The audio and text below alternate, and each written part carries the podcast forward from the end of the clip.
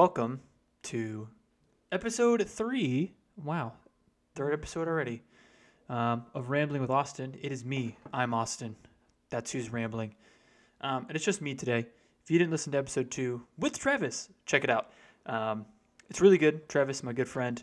Um, we talk about a lot of racial issues, inequality, um, some fundamental changes that probably need to be made uh, in the United States. We talk about a few other things um, as well. So check him out. Uh, it's a really good episode. Um, all his socials are in there, his Twitch channel. Um, check him out. Cool guy. Um, so, yeah, like I said, today is just me back again with some good info. It's been a while. I've, I've been kind of busy. I know my posting schedule has been kind of sporadic, but uh, unfortunately, this isn't my full time job, so I can't just dedicate some time to it. Sometimes I got to move some things around. But I'm glad to be back making uh, another episode. This one's going to be kind of hefty. We've got a lot to talk about. Um, there's been a lot of crazy news. Um, we had two debates already. Um, we're going to discuss the presidential debate in detail, go through a lot of the major points, do some fact checking of some stuff, just kind of kind of talk about it. I'm going to give my thoughts, my takeaways. We're going to discuss the the vice presidential debate a little bit. Um, see how um, that went. Do a little bit of fact checking there. Maybe we'll see. Um, yeah, so let's just jump into it. Let's just get into this this debate. Um, first, I just want to say, what the hell did we watch? Um, shit was nuts, right? I, I thought it was going to be kind of crazy. Um, I, if you remember 2016 and the debates then, you know, Donald Trump was loud and abrasive, like he is. That's just his his personality, his character. Uh, this was that times like 10. Um, huh? The man wouldn't let Joe Biden speak. You know, after the debate, he's like, ah, I was debating two people, the moderator and Joe Biden. Um, Donald Trump hates Chris Wallace. Chris Wallace is a Fox reporter, so you think he'd love him, but he hates Chris Wallace. And um, it's very apparent after the fact when he's criticizing Chris Wallace's skills, which I thought the questions were really well put together. Um, and there were a lot of like uh, major flaws in both candidates, not just Trump, but Biden had a lot of misfires. I was just kind of glad he held it together for what, like an hour and a half. Um, didn't really say anything like crazy. Didn't wander off from the podium. Um, and I thought he said some really, there were some really good moments, like moments of clarity that I didn't think we were going to see. And we'll kind of touch on those. Um, what I did to talk about this, I kind of broke it down into a lot of the major categories that they talked about. Um, I'm going to go through and summarize kind of both their points, give my feelings on some things, um, and see what happens. We're just gonna we're gonna go with it. Um, so one of the the big ones, the the first one, I don't know about first. Um, I just kind of wrote them out as I, excuse me, remembered them and uh, kind of what I wanted to talk about first. But one of the the big ones was the Supreme Court, right? It's, it's been on everybody's mind. We talked about it. Um, my first episode was right around the the, the time that uh, RBG passed, um, and I kind of talked about the importance of a Supreme Court justice before the you know the election was over, and of course Chris Wallace kind of hammered into both candidates about how they felt.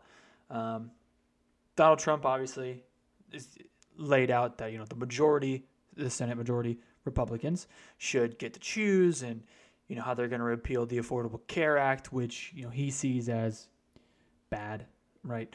Um, doesn't he thinks it doesn't do much for the American people? It'd be less expensive, and he's kind of right about the less expensive part. It is, um, it is a little ex- expensive, but I, I guess the question you'd have to ask yourself, and I guess what I would ask Donald Trump is, you know, covering the health of of your fellow man isn't that kind of what America's all about? Helping other people. Well, that's helping other people, and I think this disconnect with like healthcare and civil rights and Republicans, conservatives. It's really interesting because you know they're all about America and freedom and giving people a chance to do things and um, patriotism and coming together as a nation. But when it t- comes time to come together, like with healthcare in a coronavirus pandemic, like we're seeing now, it's like the complete opposite. Like they don't want to be told what to do. They don't believe that you know they should have to wear a mask to help people. I'm not sick. Why do I need to wear a mask? and they're quick to point towards sources that may not be very reliable to prove that point. Um, one of the other major parts of this, I think, that we need to talk about is he pushes he pushes Joe Biden pretty hard when he talks about court packing. Um, court packing is when a president, whether it be Republican or Democratic, doesn't really matter, throws on a bunch of justices that they push through to help pass and keep things in place so they don't get repealed by the Supreme Court. Um, it happens a number of times throughout history, um, and there's a real oppor- there's a real chance. I think it's a, it's a very realistic possibility that um, should you know Amy Coney Barrett get nominated, get on the Supreme Court, Joe Biden wins. That's something that could happen. Whether he makes he puts two justices on there, makes it eleven because I think maybe something that people don't tr- like. It's not something well well known. Is that the Supreme Court doesn't have? There's no rules to how many people can be on there. It's just been nine for like 150. I don't know who settled on the number nine. It's a nice number. Um, but that yeah, somebody settled on it at some point. Um, so you know he he asks Joe, Joe, are you gonna pack the court? You gonna pack the court, Joe? Are you gonna pack the court? Um, he never said Sleepy Joe, which I was really kind of surprised about. I had a drinking game pulled up while I was watching it, and I was like, okay, anytime he says Sleepy Joe, we're taking taking a big swig, and he never did, and I was kind of disappointed um, about that. But he he pushes Joe, and you know, Biden spouts out something about how you know the American people should decide with their vote who gets to be on the Supreme Court, and he kind of dodges that question. Um, really, it was really awkward the way he did it. Um, because how can you dodge a direct question, I guess, right? We're going to talk about dodging direct questions when it comes to Donald Trump and Mike Pence um, here in a little bit, so keep that in mind. Um, but for Joe Biden, you know, he he argues that, you know, yeah, Barrett's doesn't like uh, the Affordable Care Act and how overturning that's going to leave millions of Americans without health insurance, um, and it's just going to be terrible for everybody, especially women's rights. Um, you know, because under the Affordable Care Act, pre-existing conditions are expanded, and a lot of those affect women. Um, one of the big things I think that plays into that is, and we talked about this last week, or not last week, but the first episode too, um, if you remember that far back. Which, by the way, before I continue, thank you to everybody who listens out there. I get metrics from Anchor, and I had like 15 listens, and I was really excited about that. And I think I had a retention rate of like 50%. I'm like, hey, that's half the audience. That's and that was for the whole episode. Um, that's for the whole, like, I think the first episode is like an hour and 16 minutes. So thank you. I, I really appreciate that. Um, all of you that are out there retweeting and, and, uh, listening and, and joining me in this, you know, the hour that I get to talk to you. So thank you. I appreciate it. Um, anyways, so w- women's rights in, in Barrett. So another big thing that I think we need to think about is, you know, we talked about Roe v. Wade the possibility of it being overturned or the possibility of it being gutted somehow, making it maybe private, right? Like private companies, uh, states can't fund uh, abortion clinics with public funds. Maybe that'll be something that happens, and so it'll make make abortion clinics private and very very expensive, so that only a few privileged folks get to go use them. Um, another thing that I saw recently that kind of ties into this, and it wasn't necessarily brought up during the debate, but um, I couldn't help but think of the sort of danger that women's rights um, are in right now, uh, especially with the current administration and the sort of changes that they're going to make should they get reelected. Is and we talked about you know RBG's historic cases and things. Um, Obergefell versus Hodges is is definitely in danger. Two justices, two Republican justices, uh, Clarence Thomas and Samuel Alito, came out. I think it was like on Thursday, last Thursday, maybe Friday, uh, sometime last week, and said wrote wrote a big um, dissent against that case, talking about how it, you know, hurt religious liberty and it hurt those that practice a certain faith and didn't believe in those sorts of ideals. It was oppressing them, and I and I think that's probably the argument they made originally in like 2015, 2016, when, uh, you know, like that case went to the Supreme Court and it was passed. You know, gay marriage being legal in all 50 states. Um, I bet that was part of that defense or the part of the dissent uh, of them voting no. And so, to a lot of people, and to me too, when you read those sorts of statements of disagreement and you think, okay, well, they have a, another one who's going to come on and write a written state of disagreement like that. Now the Republicans have the majority. It's very quick, could be overturned. So there's a lot at stake with this Supreme Court nomination and whether they push it through in the next, uh, you know, 20, what, how many days until the election? 23, I think, something like that, 20, 25. Um, so it'll be really interesting, especially when, you know, like I, th- I think there's two or three members of the Senate that have uh, tested positive for COVID 19. And so you're going to, you know, we have to look to see if, um, you know, Mitch McConnell wants to bring them back in like this. Um, I don't think they're going to want to do it by Zoom, right? Donald Trump's already come on Fox Business, I think today, yeah, today, and said that he wasn't going to participate in a debate if it was uh, like an online debate, like through Zoom or some other uh, thing like that, which is nuts. Huh? What do you think is going to happen? And I, have seen a lot of people tweet in support of him about this idea that you never know what's going to go on behind the curtains. And I'm like, look, it's given by like an independent third party. The Democrats don't do it, the Republicans don't do it. It's the Commission for Presidential Debates. Their whole job is to uphold the legitimacy of debates and make sure that everything runs smoothly and fairly for all people. That's why the rule sets get sent to both campaigns. The campaigns have a chance to look at them, have a chance to uh, question, to comment, to voice concerns, and then agree on rule sets. And they've already done so. And I've seen a lot of people say, this has never happened before. This is a disgrace to the American way, blah, blah, blah, blah, blah. And I didn't know this, um, but looking it up, um, it's not the first time. And, I, and like the 19, you know, uh, 60s, uh, John F. Kennedy and Richard Nixon did an quote unquote like Zoom um, debate uh, John F. Kennedy was in New York. Richard Nixon was Los, was in Los Angeles, and they did they had somebody in I think Chicago who was the, the mediator, and they did it like that. They did like a split screen on the TV, and boom, they did it. So I don't know what their argument's going to be now, um, but it'll be interesting. I've seen a lot of support for. I, am not going to pronounce her name, last name at least right. I think it's Jo uh, Jurgensen, maybe Jurgensen.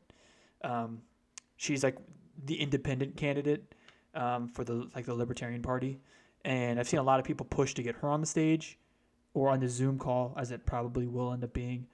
Um, if Donald Trump definitely refuses, and I think that's going to be a mistake if he doesn't.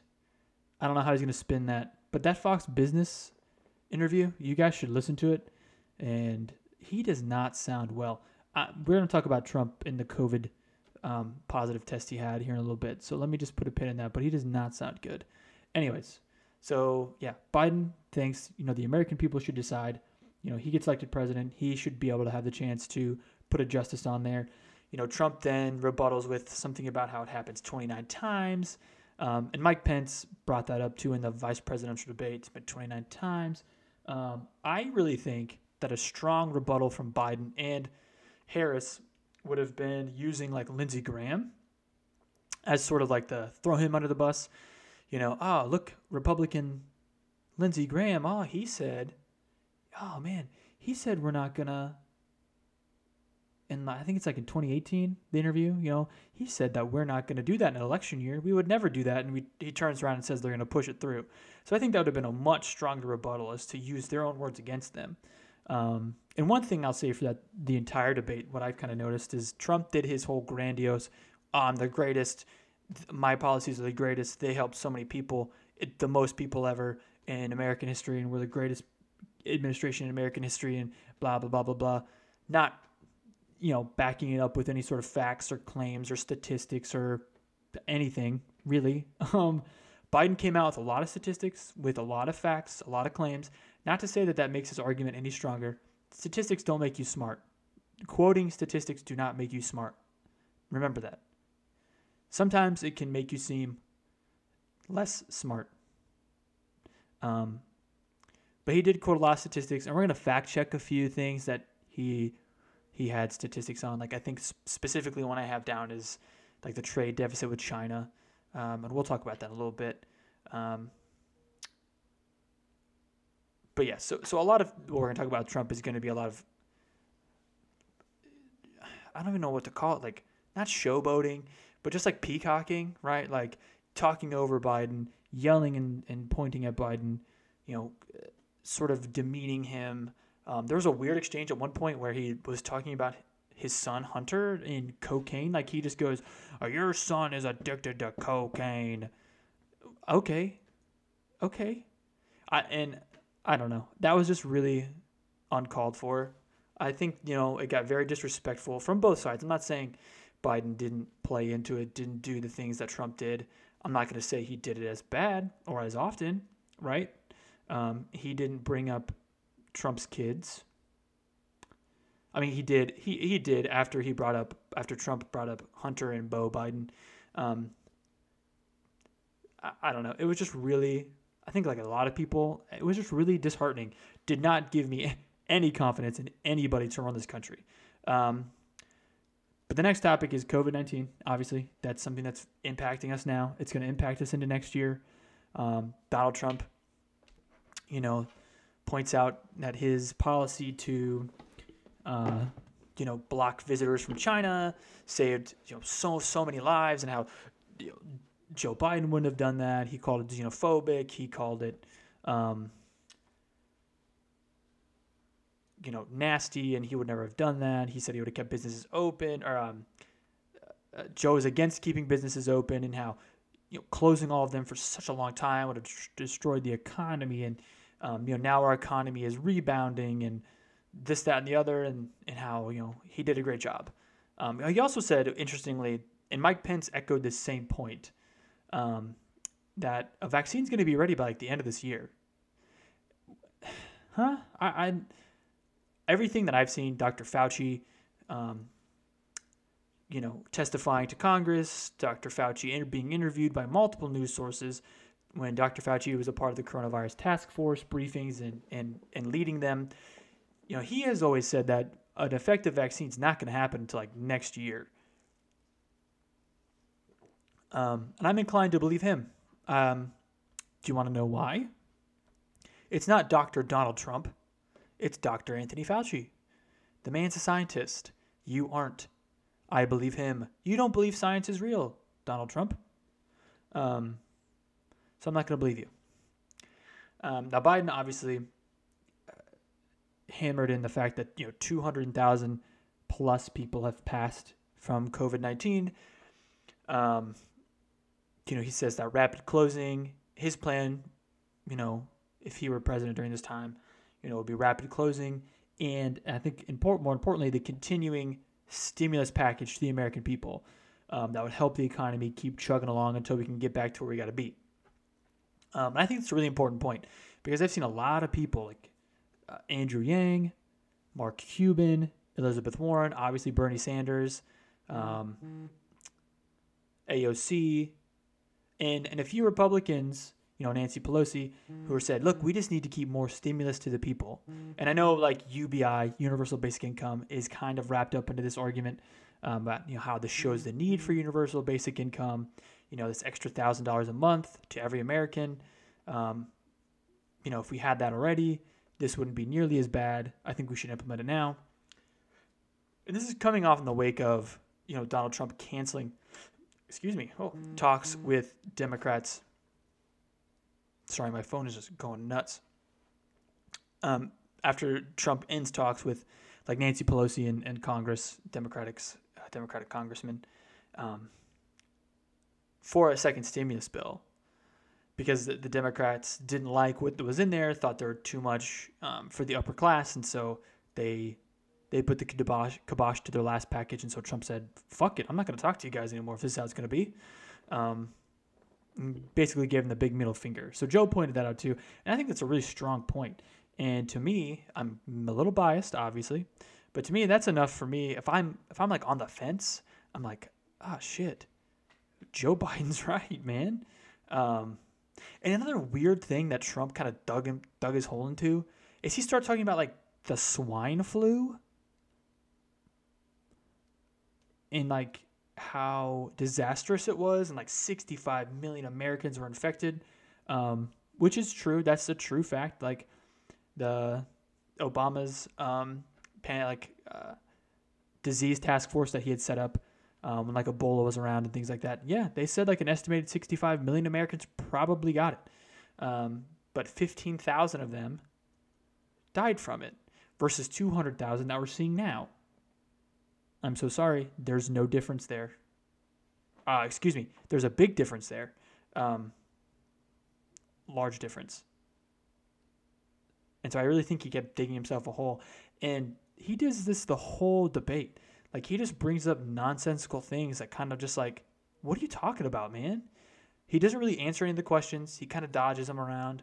He'll just say like generalized statements glorifying himself and his administration. I'm the best. I'm this. Um, and we see that with the economy. Now he does bring up he does he does do some some fancy talk. Um, and I had to. I'm not an economics major. I took Econ 101 and 102, micro and macro. Got C's in both. Don't really remember much. But he does bring up, uh, you know, one of the questions Chris Wallace Chris Wallace asks both of them is, you know, Donald Trump says the economy's in the V-shaped, while Joe Biden says it's K-shaped. How do you feel about that? Is pretty much the question. And you know, Trump says, yeah, I think it's V-shaped.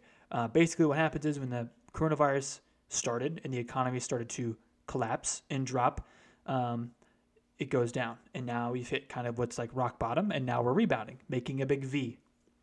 Um, he says that that was because you know he did the rapid closing of states, and he targets specifically blue states, like Democratic states, about this. You know, they closed too soon, and they kind of hurt the economy, but it's fine because um, I've got us open, and I've got us working, and I've got us um, growing, and we need to open everything back up as soon as we can to keep that V trending upwards. Um, he also says uh, in this whole segment, he brought football back. He brought football back. He's like, the state of Ohio is going to thank me because I got the Big Ten football back. Okay, congrats, I guess. Football is already back, dumbass. The NFL was like playing that night.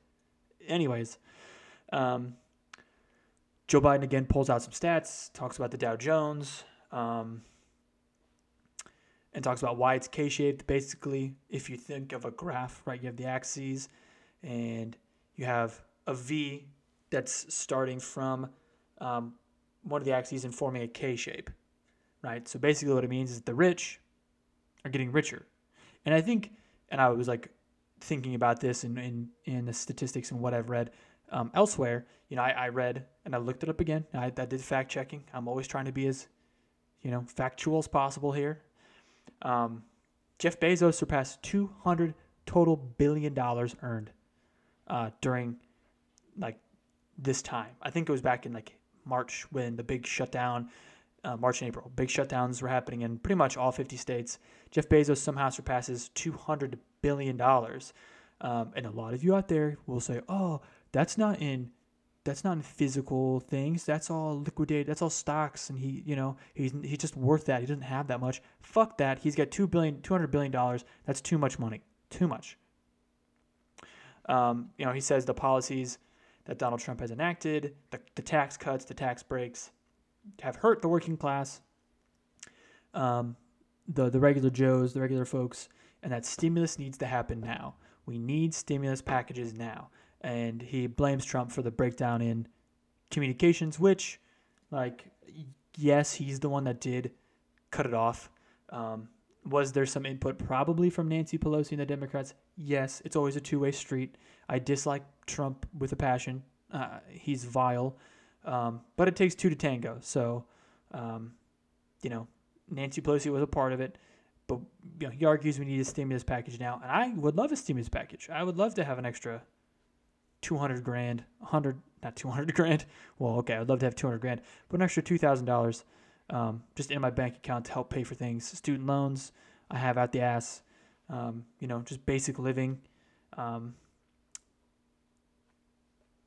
and so then this kind of turns into, uh, you know, the debate takes a turn into race, law and order, um, crime. I think the this I broke it up, but I think the specific topic that Chris Wallace like how Chris Wallace wrote it was like crime, like race and crime, something like that. I'm like, why did you write it like that? First off, secondly, let's talk about Donald Trump, and that's a clip I'm sure you've seen everywhere. It's on Twitter. It was trending for a while. Um, I know every news source ever, newspaper, uh, anything, took it and ran, as they should. Um, but Trump would not denounce. He got he got thrown a softball, the softball of all softballs. Basically, all he had to say was "fuck white supremacy." I don't support it. He didn't say it. Chris Wallace goes, President Trump, will you denounce white supremacists right now? And he's just like, who? What do you want me to call him? What do you want me to call him? And Joe Biden and Chris Wallace are both like, uh, white supremacists? Joe Biden goes, uh, how about the Proud Boys? And he goes, fine, fine, stand by, stand down. But it's the Antifa, it's the radical leftists. They're the ones that are causing all the violence, not my supporters. And I'm like, bro, you literally just had to stand there and say, white supremacy is not good. I do not like white supremacy. And it's really interesting, too, because after all this happens and, and people on Twitter are arguing and fighting and the news sources are running with this, you know, people are quick to be like, "Uh, didn't they know that they he signed something last week to uh, make Antifa and KKK terrorist organizations?" He didn't sign anything. He made a promise, a pledge to make both of them, to write an executive order to make both of them terrorist organizations. He hasn't done it yet. So, uh, no, I don't believe him when he says that he doesn't support white supremacists. I'm so sorry. Another big thing that people keep bringing up in line with this is when Charlottesville happened, what, like 2017, I think? Um, you know, he said there are very fine people on both sides, and that shouldn't really be surprising to anybody. Any of this shouldn't be. When you're a candidate who's backed by Richard Spencer and David Duke, this is what you're going to get, right? This is the type of shit you're going to get. And I follow a lot of guys who, a lot of, not just guys, but people who research and write a lot about um, right wing groups and um, you know far right wing groups like the Proud Boys, and they have like a sort of Twitter almost for white supremacists. In and on that site, they're just going fucking nuts. Like Donald Trump, he he mentioned me. He mentioned us. Stand by, stand down, stand by. We hear you, Mr. President. Um, the, the the leader, the national leader of the Proud Boys, tweeted about it and posted on Facebook about it, and Wow, I don't know, man. That's just that was one of like I don't want to say scariest, but one of like the most chilling moments I think of the of the. There were two really big chilling moments. This was one of them. Um, wow. He then continues. Um, you know, he he. There's a video of Joe Biden from I think like '93 maybe, where he calls uh, the black community super predators when talking about a crime bill, um, which is true, which is true. Now, I, I watched the video or the clip where he talks about it. I couldn't find the full thing to get like the context that came before it, the context that came after it. I just kind of got the part like a few seconds and a few seconds. He does talk about super predators that are beyond the pale. Um, you know, he talks about how dangerous they are in, in like low income neighborhoods. Eh, yeah, like he, he pretty much calls, you know, black Americans super predators in his crime bill. Um, ouch. No real rebuttal for that. I don't think you can get past that. And that's something I think that him choosing Harris, I think that's one of the, I hate to say it, I think that's one of the reasons why right? He's running with a woman. He's running with a black woman, um, who we're going to talk about the VP debate um, here in a little bit. But she has her own tricky, like, uh, relationship with crime statistics and how you know we treat low-income neighborhoods and how they're policed.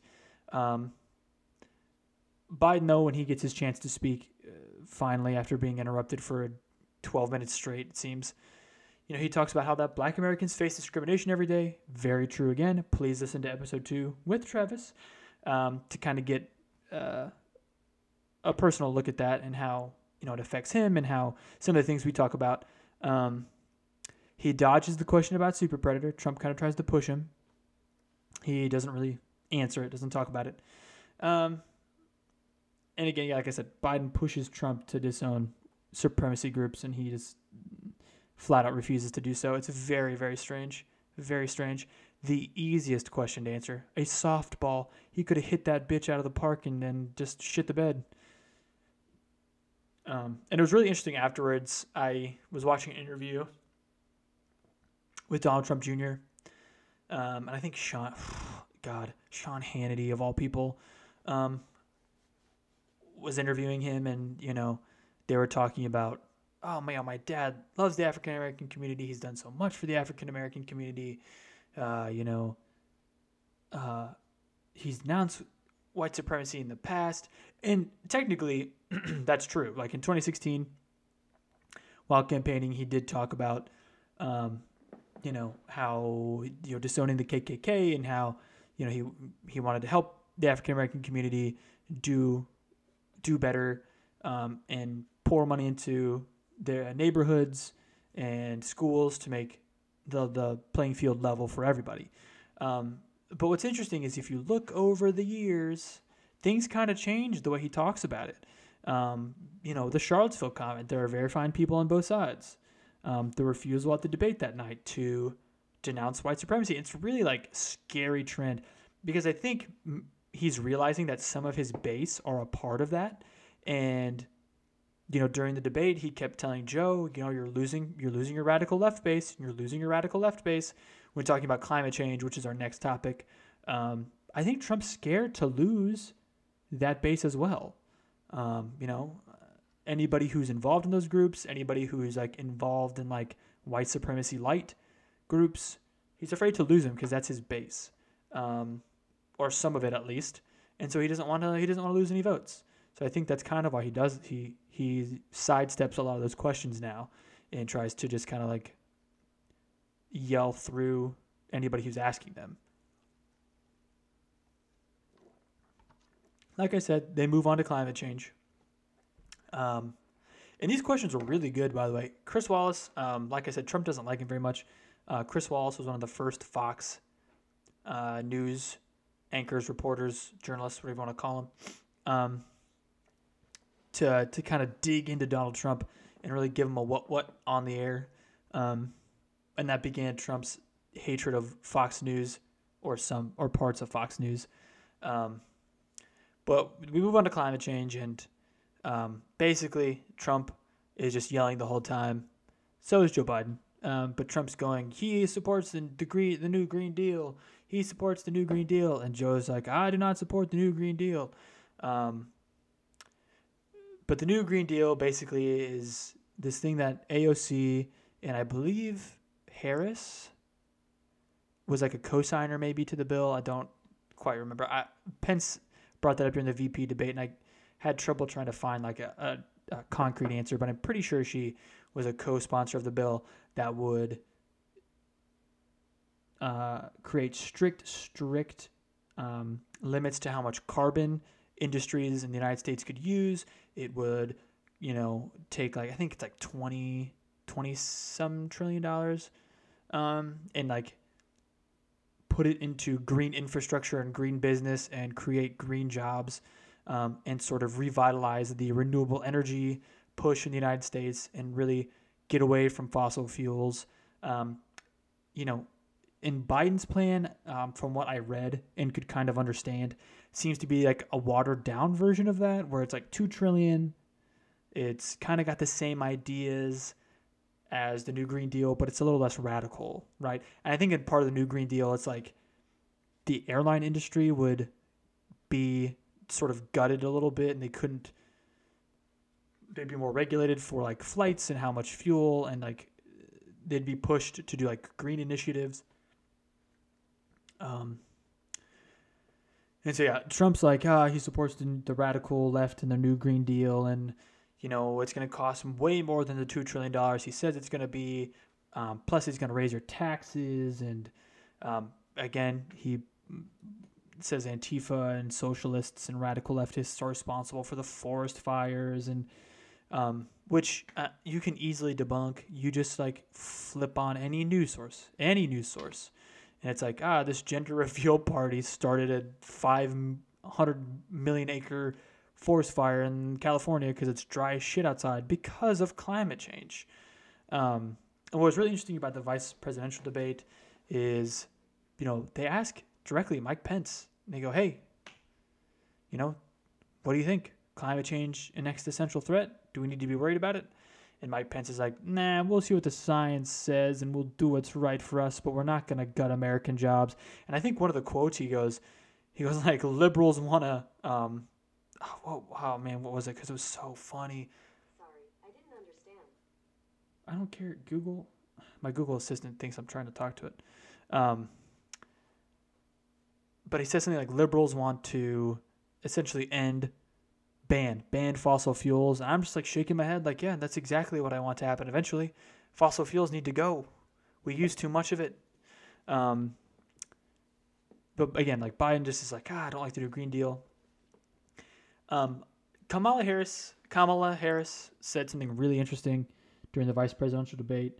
Um, i believe biden said something about you know being carbonless by 2050 uh, kamala harris said you know, we want to be carbonless as late as 2050. Um, but the, the goal, I think, is to be carbonless or fossil fuelless by 2035. So that's in 15 years. Um, so I think that's a really interesting juxtaposition because, like, again, Trump didn't offer any, I don't know, any policies. Like, I, I think the debate was so hectic and chaotic. Um, because there wasn't time for, truthfully, either of them to say what they were going to do. They just kind of said what the other wasn't doing and how bad the job of the job they were doing. And nobody really talked about any fundamental ideas. Like there was some talk from Joe Biden about it, but Donald Trump didn't bring up anything. Um, Joe Biden did quote some interview that somebody had where he's Trump says like I'm gonna nuke a hurricane or let's just drop nukes in the middle of a hurricane and dissipate it. Um, which I, I tried to fact check, and from what I could find, um, that maybe happened, maybe it didn't happen. It's it was kind of hard to confirm. It was like an anonymous source. So were they just kind of making it up? Were they exaggerating? The, the people who wrote the, the articles, like the, the media, essentially, were they exaggerating a little bit for headlines? Maybe. Um, I couldn't really find too concrete an answer. Um, but then we move into the, like I said, there were two chilling parts. One of the other the the most chilling, I think probably the most chilling, was when we got to the election, and Chris Wallace framed. Oh my God, Google. Shut up. Sorry, that's. I know this is like a hectic episode. okay. Anyways, um. So the election, um. Chris Wallace framed the question. You know, Donald Trump President Trump, you you've been on record talking about transition transitions of power and how you know mail-in fraud's a big issue. Um, will you commit to a successful transition of power tonight?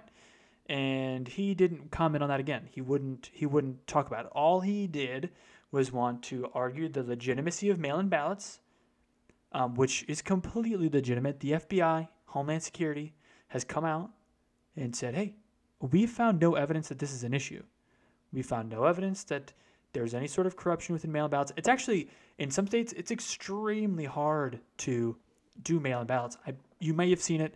There's this really really cringy video with like celebrities like like it's like um, Mark Ruffalo, like Sarah Silverman, I think Amy Schumer, Chelsea Handler, and a couple of other. Uh, those are like the names I remember off the top of my head. But do this really cringy video where they're like they get like naked and they talk about naked ballots. And in Pennsylvania, it's a really big deal. Basically, what it is is um, when you vote in Pennsylvania through mail, you have to put it into an envelope, a special envelope that they give you. Then you have to take that envelope and put it in another envelope to make, and you have to do it a certain way to make sure that like you can't see through into your ballot because that could be, I guess, to the state of Pennsylvania, a form of like voter fraud or um, not making sure like the vote is secure kind of thing. Um, so that's like it's like a very difficult process. Um, and if you do something slightly wrong with those with those envelopes, your vote won't be counted. Um, and he also said that his supporters should like go out to the polls and watch for fraud, and like watch for voter suppression of Trump supporters, which is illegal, by the way. There are people that get paid and trained and and they have to like sit through like essentially what are classes to learn law like the law to be able to do this like for real. Um, you just can't like I can't just go in there and stand and watch people vote and like kind of like peer into booths and look around. That's illegal. Um, that's voter fraud. What he said that when he asked his his supporters to do is voter fraud. Um, I don't know. It's so strange. He's been attacking mail-in ballots for a long time, and you know he said he was going to win, so it wouldn't matter. Um, but he figured you know it was going to be weeks or months until all the mail-in ballots are counted, which is probably true. There's going to be a lot more mail-in uh, vote by mail this year because of the pandemic. Um, so it's going to take a little bit longer um, to get that through. So it'll be interesting to see what happens. Uh, he said he's going to take it to the court if it came to it. That's what he figured it would do. So Biden, he and this is like one of the those moments of clarity I, I was talking about, where it looked like the Biden we've seen in the memes and on the internet, him, you know, saying crazy things sometimes or doing weird things because he's old. Um, he this is like the moment of the moment of clarity that is going to stick in my mind for for a bit. You know, he gives this big rousing speech, looks like directly into the camera, and he goes, "Get out and vote. This is your election. This is a democracy. You got to vote, vote, vote. Take it in your hands, vote, vote." Um, and he said he was going to accept the results no matter what, as that is how democracy works. If he wins, he wins. If he loses, he'll accept it because that's the way democracy works. And I saw this tweet today. Speaking of that from excuse me um, a senator in Utah that said this isn't a demo- he he is Republican by the way, and he says we're not a democracy. Um, technically, we're a republic, um, a rep- like a representative republic, but also a democracy. Like you can be both. It's not like one label is another. Like you can be both. Like the Republic of Rome was a democracy. It just the re- republics work in a different way with representatives. We're in a representative democracy. We are a democracy. We vote. The people get to to speak. We're not a direct democracy, right? Where our votes are directly linked to who wins. We are a representative democracy. We have people who talk for us. Um, we have people who pass laws for us, and we vote in the people we want. I don't think I should have to explain this to you, listeners, I'm sure you know. And I don't think I should have to explain this to a senator from Utah. I don't think I should have to do that. But I guess I do because he's a fucking idiot.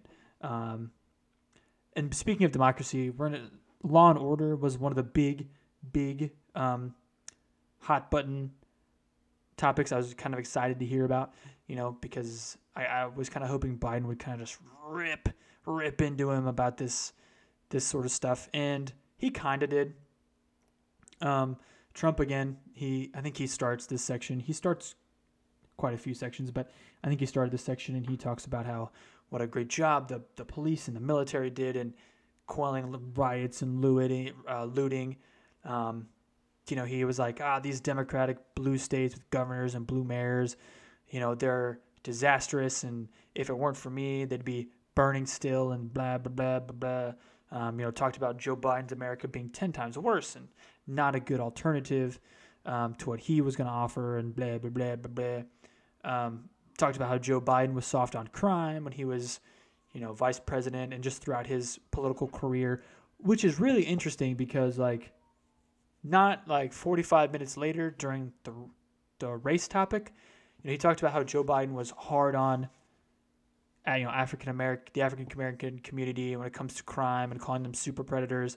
So he like tries to I don't know, it's like this weird hypocritical moment. Not saying that Joe Biden's like a good dude or a perfect dude, um, or that he didn't say those things because he like definitely did. It's it's recorded by C-SPAN. you can go watch the clip. Um, you know, Joe Biden responded to him by saying that when he was vice president, some of the you know initiatives that he worked with people on, the crime lowered by 17 to 15 percent, and you know he was he didn't really present any sort of policy or plan, like most things, like both of them didn't do, on how he was going to do it. But he was going to promote peace, and one of his plans, I guess he, he did say, was using a lower crime by legalizing um, or decriminalizing marijuana. That's kind of like the new thing to say for a lot of politicians now.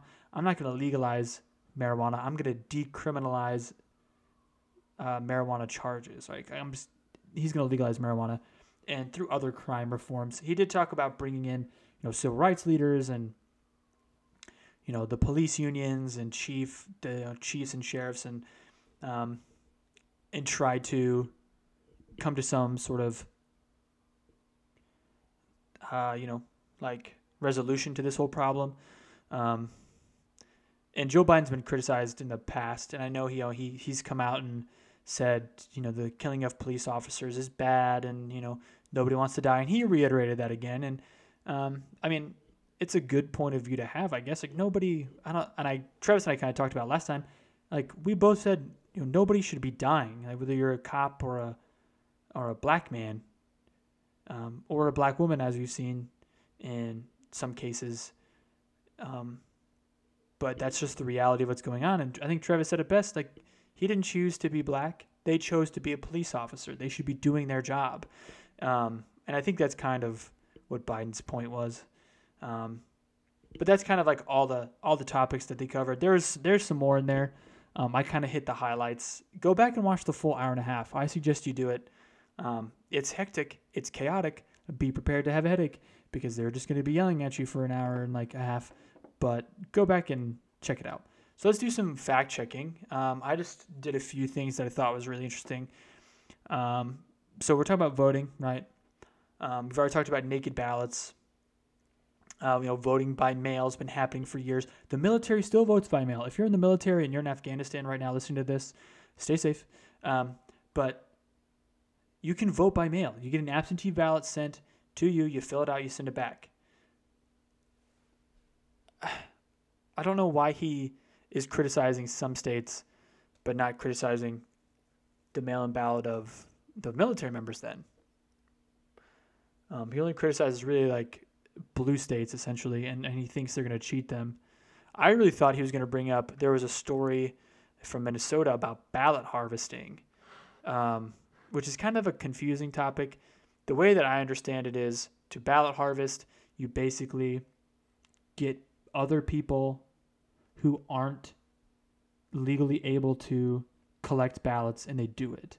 And um, Ilhan Omar in Minnesota has been accused of doing this by Tulsi Gabbard, which is really interesting because you have a Democrat snitching on another Democrat. Um, I don't know the outcome of that story. I don't really think anything happened with it.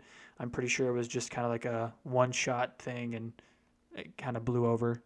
Um, another fact check uh, Biden was talking about the trade deficit with China and Mexico and talking about how, you know, disastrous it was for the United States. He's actually wrong. Um, the deficit between China and the United States went down significantly under Donald Trump, actually.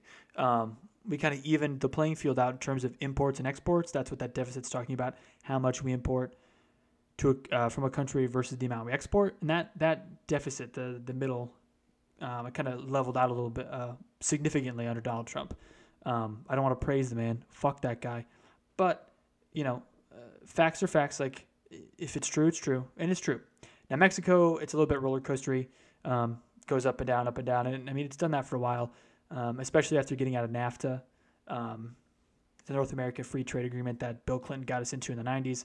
Donald Trump pulled us out. Um, oh, and another thing, speaking of pulling out of agreements, Biden drove into the point that Donald Trump took us out of the Paris police, uh, the Paris uh, climate agreement, um, and and Donald Trump was like, ah, it was bad for us. We were doing so much, um, so much, and so that was another interesting thing. Uh, the new Green Deal in Biden, we kind of hit on that a little bit. Again, like I said, it's basically the same thing, minus some details. Um, basically, the idea is the same renewable by 2050 at the latest. Again, during the VP debate, Harris said 2035. I don't know. Um, and he wants to create, you know, green jobs that focus on nuclear energy. The things that it leaves out um, is Medicare for all. So part of the new Green Deal was, you know, creating health care for everybody, and the strict carbon emissions mandate. So the fact that there would be zero, um, there would be no, you know, there would be some carbon emissions under Biden's new Green Deal, um, but not zero. Um, I don't know about you, but we need to do fucking something fast because it's freaking me out. And again, the nuking the hurricanes. He might have said it. He might not have. There's no concrete evidence. He just wanted to bring it up. I think Biden did to kind of make Trump look like a fool. Not that he needs help. Anyways, moving on to the second debate, um, the VP debate. There's only one vice presidential debate. Um, I don't like vice presidential debates. They're lame as shit. Basically, all it is is an hour and a half of asking similar questions to the presidential debate, and then the vice presidential candidate spewing the same shit that the presidential candidate said, or kind of backtracking and and giving new answers, or um, you know, re-explaining things that maybe the presidential candidate didn't uh, do well. Um, I thought Kamala looked really good. I thought she was very smart. Well, she is very smart, but I thought she was very succinct in her responses. I thought she was um, kept a, the right tone and kept uh, the right level of professionalism. And I was really impressed and really glad ugh, that they didn't yell and scream at each other for an hour and a half. Um, it was much, much more civil than um, Trump v. Biden, which is to be expected, I think. Pence, he said the same shit that Trump does, although Pence is a better speaker than Donald Trump, more eloquent. He's well versed. He's a career politician, so he knows how to say things. But he was just he was just sugarcoating a bunch of bullshit. And I know everybody got distracted by the fly, but let's not get distracted from the fact that Mike Pence, during a vice presidential debate on national television in front of how many of people, said two fucked up things. One, there was a specific question about the Breonna Taylor case and whether or not the candidates thought that justice had been served um, in that case. Kamala obviously says no. We need to be held accountable. We have to have more training. We have to have more conversations with people. We have to bring in leaders from all walks of life to, to get towards resolution and try to figure out how to fix this. You know, and she quotes her time as a as an attorney general, as a prosecutor, and working closely with law enforcement. That you know, if, bad apples um, make the entire law enforcement community look bad, um, etc. Pretty much the same things that Biden had said for fucking ever. Pence says, I trust the justice system. There was a grand jury there. They heard the facts and decided on the evidence. Okay, motherfucker. He also said that systemic racism doesn't exist. Huh? He didn't believe that systemic racism exists. For him, it doesn't, because he's a white Christian man who can rise up in the ranks easily. That's not how it works for everybody. Mike, mechanical pencil. God. Um, and then he kind of like shits on Harris's record as as Attorney General of California, um, and how conviction rates in the African American community while she was in San Francisco like skyrocketed. And I tried to find, I tried to find some some facts, some statistics, and some comparisons between the years that she was there um, to try to fact check that and get some verification on that. But I couldn't find anything. I had trouble. Uh, so maybe it's true, maybe it isn't. Those are the, the three highlights I have. I dislike the vice presidential debate. I don't think it's good. I'm glad there's only one. Um, anyways, moving on. Trump, sick, COVID 19. The man is on a, a host of drugs for sure. High as a kite, sitting in the fucking Oval Office tweeting from his phone. Um, there's a really weird timeline going on that I don't even fully understand. Even after looking into this, even after reading about it and trying to understand it, makes no sense. I think he was definitely sick at, or definitely at least positive at the debate, because then like two days later he's he's testing positive. Before the debate, he has the Rose Garden ceremony for uh, Barrett. He's got all the Republic, like you know, Republicans there. He's got important political figures there and then all of a sudden, you know, he's got COVID nineteen, and I think like almost ten or fifteen others that were there at that that event have COVID nineteen. A lot of his staff have COVID nineteen. I know Hope Hicks um, was like the first of his of his team that got COVID nineteen, and so then you know the the theory is, or she gave it to him before the debate. He had it during the debate, and now he's got it. And then he went to the hospital, um, got tested, got put on a whole host of drugs, you know, got the best medical care at Walter Reed because he's the president, and then tweeted out about how COVID 19 was pussy shit and that nobody should be afraid. Well, yeah, you're going to say that because, again, you have 24 hour service, you don't pay for it, and you have the best doctors in the country at Walter Reed. So your care is going to be significantly better than mine when I go to the doctor and I can't breathe out my chest. I think that's all that needs to be said there. Um, on his Fox Business interview today, he sounded oh so shitty, so terrible. Like I didn't even know that was if I didn't have the the little box that said you know President Donald Trump on the phone with or whatever. I don't I don't think if I had my eyes closed, I don't think I'd have believed that was him. I really don't. He sounded so bad, and you know there have been videos posted, you know of him, you know supposedly having trouble breathing, and I, I don't really put much stock in those. Who knows what's going on in those videos? Um, but just hearing him didn't sound that great. You know he says he feels fine, obviously we'll just have to watch. And I know there's been a lot of talk about what happens if he's incapacitated. You know, with and, talk about the the 25th Amendment, which basically says lays out the line of succession. You know, the president dies, it's the vice president, and then the Speaker of the House, so on and so forth. But in an election year, how does that work? Well, let's say Donald Trump becomes too sick to run on the ticket. Then Vice uh, Mike Pence becomes president and will assume the responsibilities of running the campaign and trying to get reelected yikes. That's like worst case scenario, man, for the Republicans at least. Um, Mike Pence, to a lot of what the people that vote for Trump, isn't necessarily, I don't think, that appealing. I don't think a lot of people like Mike Pence, even within, you know, Trump's fan base. Um, so just have to keep an eye on and see. Hasn't been much news as of late, except from that Fox Business interview, which is fucking loony. He screams and yells about indicting Hillary Clinton on something he screams and yells about having you know his campaign spied on. He screams and yells about the quote unquote curse that China put on the United States, how he's not going to forget it, and you know he doesn't forgive easily, and this, that, and the other. And I'm like, dude, who let you on the phone after you took your medicine, man? Calm down. Um, bad shit. Um, another thing I, I saw just before I just before I turned on the mic, so I don't know too much about it. Um, but the governor of Michigan, the FBI just arrested like six dudes for plotting to like kidnap and like torture her. They had been like staking out her house and her vacation home in Michigan and like doing surveillance and they met in like somebody's basement with a that had like a rug kept over like the entrance and those cell phones were allowed down but one of the guys who was involved in the plot got cold feet, went to the FBI, and wore a wire into one of the meetings, and that's kind of how they got caught. Um, I know they arrested four out of the six.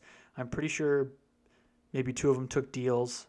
Um, wow. And what's really amazing too that I've seen is that everybody, everybody covering this has called them like a militia, and they are a part of some like right wing sovereign citizen militia in, in Michigan, but let's just call them what they are, man.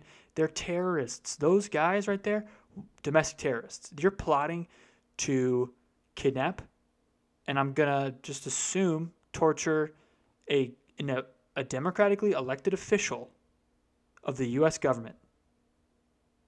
Now I'm not gonna I'm not gonna blame Donald Trump, but he did tweet out "Liberate Michigan" in all caps exclamation mark. I'm not gonna blame Steven Crowder but he did put out like 15 videos on his YouTube channel demonizing uh, this poor woman. Huh? Like, fuck you guys. You've made her a target.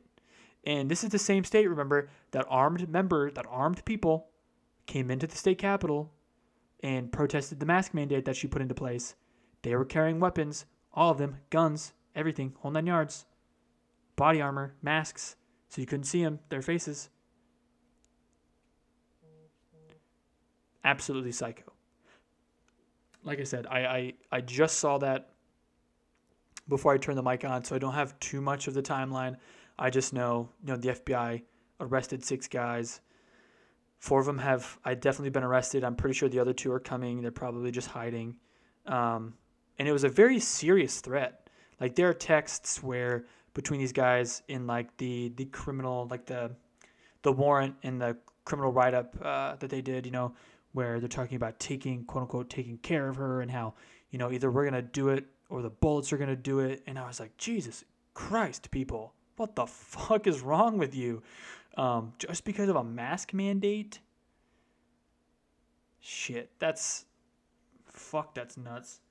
Um, but I'll have more information as as it comes out next week in an episode. Um, see what uh, the FBI has to say and see what their bond is set at. Um, but let's move into the fun things to end the episode. Um, I got a new cat. Yay, new cat. Her name is Ophelia. Um, she is like eight weeks old. She's very small and fluffy. She's gray. Um, my cat that I own, that I have now, my older cat, Indy, she's like two. Uh, she's been hissing and growling like constantly around the fucking house, like looking for her. Um, I had her down in my living room yesterday, last night, with some friends, and they did fine. Indy kind of growled and hissed at her and just laid and looked from afar. Um, Ophelia paid no fucking attention to her and just played and ran around and um, it went really well. I, I, am I'm, I'm hopeful that they're gonna get along. Hopefully they do. Um, what else have I been doing that's fun? Um, oh, I'm playing. Uh, I don't know if you've you've played Among Us before. You have to play Among Us. It's so fun. I'm doing it tonight. Um, at the time of this recording, like I got like a half hour until you know our friend group starts playing. I'm really excited. It's basically you have crew of a spaceship, you have an imposter, uh, like an alien kind of thing um, that looks like one of the crew members, and you basically have to decide who it is. Um, the imposter's goal is to kill everybody or get people voted out enough to where they win. Uh, the crewmate's goal is to fix things around the ship and get all their tasks done before the imposter can do that to win the win the game. Um, it's so fun. Even if like you don't play like video games, it's not really even a video game. It's just like a lie simulator. And if you're bad at lying, you're gonna get so much better after playing Among Us. Um, it's so much fun. And then lastly, um, I've been watching, rewatching Daredevil on Netflix. And even if you're not a fan of superheroes and things like that, just check it out, dude. It's super good. Um, I sometimes even forget it's like a show about superheroes. Um, it's a really good show. Um, it's it's pretty gritty. It's kind of um, it's a little violent. It's got some language, obviously. So just you know, be cognizant of that. But it's super good. It's super fun. Um, so that's kind of what I've been up to. Uh, most of my time has been taking up with this new cat, uh, which is kind of like why my my recordings have been a little crazy. Also, I couldn't figure out how to fucking rip my audio from Travis's episode, so I was like dicking around on the internet trying to figure it out. Um, finally got it. Turns out Anchor, where I publish all my podcasts, does it for you. So thank you, Anchor, if you're listening to this, um, for allowing that to happen. Um, yeah, that's what I've been up to. I hope you enjoyed the episode. As always, um, let me know what you think. Have a great week. You know, I don't care what you're doing, uh, but be smart, be safe, have fun, and I will see you guys next time. Peace.